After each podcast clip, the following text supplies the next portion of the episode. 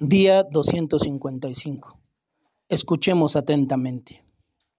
Orad sin cesar. Primera de Tesalonicenses 5:17.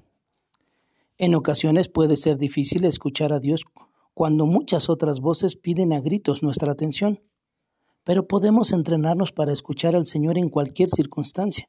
Suceda lo que suceda, tenemos siempre la capacidad de pensar en Él, de meditar en su palabra y recibir su consejo.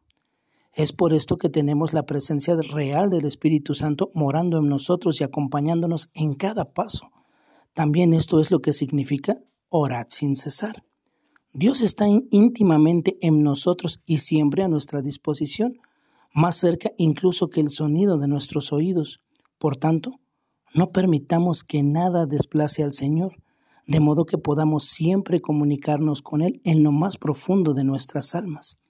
Jesús puede y debe participar en todo lo que hacemos y debemos ir tras la perspectiva divina en todo lo que enfrentamos.